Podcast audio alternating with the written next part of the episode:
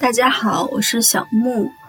最近呢，布拉格的天气不是特别好，很多人都生病了。我本人的，大家可以听出来，嗓音情况 也不是特别好。嗯，那上周呢，其实因为不是很舒服，所以本来不打算出去的，但是还是去参加了一个活动，是一个电影相关的活动。为什么要去参加呢？其实是因为好久没有冒泡的图图同学突然 发了一段特别深情的话，他给我推荐了一本书，叫《现代艺术一百五十年》。然后他推荐的时候说：“嗯，艺术真的太好了，让人充满了希望和反叛的精神。”莫名的觉得有点感动，又看到了这个电影的活动，所以就。嗯，决定还是去参加一下吧。嗯，这个活动叫 Some Like It Short，是一个怎么说呢？算是一个电影节的一个附加活动。他会邀请所有业余的呵呵 业余的拍摄者，用智能手机去拍摄一些短片，呃，不超过七分钟十六秒。也不知道这个市场是怎么定的。就是基本上是以纪录片或者伪纪录片的形式去拍摄。那，呃，上周去参加的那个活动其实是一个不能叫评审会吧，就是观影会吧，但是是现场投票的。嗯，其中有几个我觉得还是比较有意思的，比如说呢，有的人的影片就关注了在捷克，因为之前有过一些。就是反对疫情限制措施的这样一些游行，最后甚至其实发展成暴动。但是在这个过程中，可能人们本来是想要寻求自由，但是这种自由却成为了就是对别人的伤害。这个其实是最后获了奖的。呃，还有其他影片，比如说反映疫情期间大家就在家里待着，因为没有事情做，所以在这个空间里面，在你自己的空间里面，他就邀请了很多植物加入到他的生活中，然后就在家里拍了这些植物，介绍了每 每一盆植物它们的需求、它们的性格，然后他为什么把它和其他的某一种植物放在一起。嗯，听起来特别有意思。嗯，还有应该那个摄影者年龄比较小吧？他说，呃，那个作品是他的高中的一个毕业考试作品，好像他是讲的捷克的呃垃圾填埋，就是怎么处理啊，之后的一些就是废废物管理这一类的东西。嗯，然后里面其实我比较喜欢的是另外两个，嗯，一个叫做 Petya。这个也是后来获了奖的，他是就是讲的很普通的一个社区的一个人的故事，他嗯可能就是生活条件比较不好，然后他对于这个社区的感觉，包括这个社区的变迁，然后他对于什么是家的这个概念和向往，嗯，就看的还是怎么说呢？就是我自己觉得还是挺感动的，而且就是这是我心中不管是说纪录片还是。嗯，怎么说？文艺片 是我心中的一个比较高的标准吧，就是真的是关注普通的人物，关注我们生活的空间。还有另外一个影片就叫《Non》，是社会学中有一个概念叫 “Non space”，就是这个地方虽然你是共有的空间，但是其实没有人在意它。那他作者呢，用这个概念来说，有一些外国人。他生活在捷克，但是他不说这一门语言，其实也没有人在意你想什么，你说什么，你也不和别人去交流。所以说，当你在这些公共空间的时候，你仿佛就是不存在一样。嗯，这个就是当时，哎，我看了也挺有感触的，而且这个就是艺术手法，嗯，非常的好。但是因为我这方面不是很专业，所以没有办法去评价。但是不管怎么说呢，看完这些，让我觉得我也很想拍一支短片，然后明年的时候去 参加这个活动啊！我又开始乱立 flag 了，希望这个能成真吧。嗯，但是不管怎么样呢，就是确实就像，嗯，图图说的，艺术真的是让人充满希望、充满活力的。所以呢，今天给大家分享的读书的选段还是，呃，艾伦·德波顿的另外一本书，叫《工作颂歌》，里面的关于绘画艺术的这么一段，他讲的是一位叫做斯蒂芬·泰勒的画家。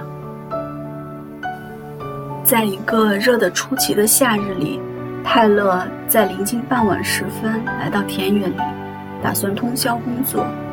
明月在附近的村庄西伯格霍尔特上空升起。泰勒曾花费四年半时间描摹这一风景，以后才转而去画那棵孤零零的树。他的前景更广阔。泰勒至今仍觉得不可思议的是。月亮在天空中现身那一瞬间很难确定。起初，它隐身于远方城镇发出的光芒中，以后从那儿悄悄潜入。开始，它只是一个威力无穷的亮点，在远处一片树林上空放射出耀眼的光辉。它一边往上攀升，一边不断变换颜色，先是紫橙色，十分钟后，带紫色的红晕渐渐消退。最后，它在愈发黑暗的夜色衬托下，色彩愈淡，由黄色渐渐变为耀眼的白色。泰勒的眼睛慢慢习惯了昏暗，夜空中以主色调呈现的绿色，令他觉得自己置身于一个水族馆里。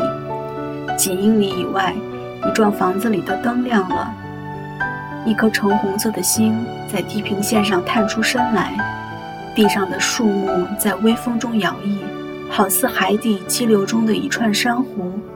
泰勒拧开挂在脖子上的袖珍手电筒，让光柱倾泻到他的颜料盒、背囊和画架上。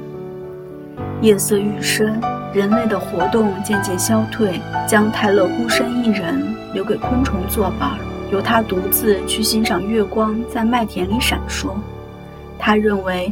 他的艺术源于一切异于人类、超越人类事物的敬畏，而且希望激发这种敬畏之情。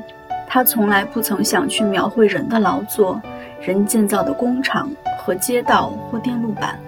他关注的只是人类无法建造，因此必须特别努力、用心去感受、去想象的事物。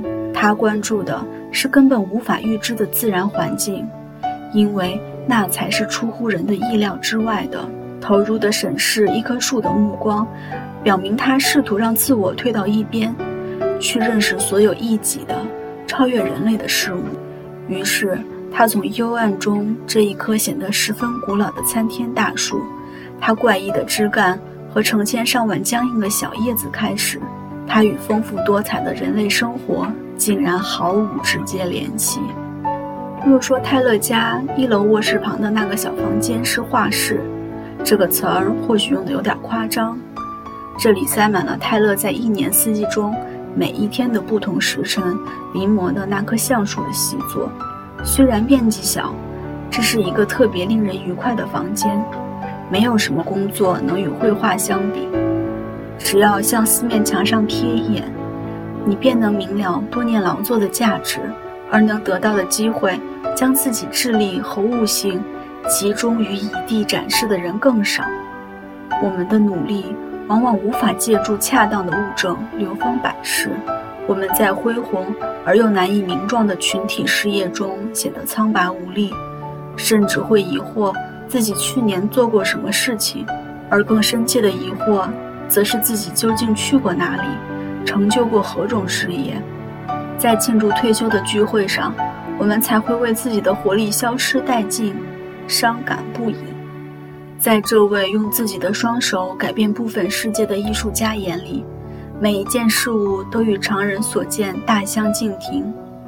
他可以把作品视为自己生命力的释放，可以在一天或整个一生即将结束时，退到不显眼的位置，用手指着一块画布、一把椅子或一把陶壶。把这件东西视为自己的记忆储藏之所，多年人生历程的准确记录。因此，他会在此产生一种归属感，而不至于被拖入很久之前便烟消云散、无人能够拥有或看到的视野中去。泰勒明白，他在创作自己原本力所不能及的东西。他有机会在画布上做到漂亮些，在日常生活中却无法做到。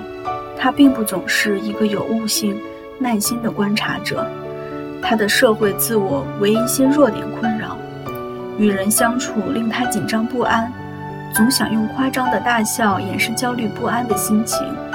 他也并非人心目中那种很有个性的人，他的人生道路受到英国人特有的苦恼阻碍。在其他国家里，原本容易取得的成就，在泰勒这儿却来之不易，而且始终会稍纵即逝，因为他有乡土气，有工人阶级的背景，却又想在文化界、知识界确立自己的艺术家身份。每当站在画架前面时，泰勒完全可以宣称自己会画画，而不至于让人觉得他自高自大。此时此刻。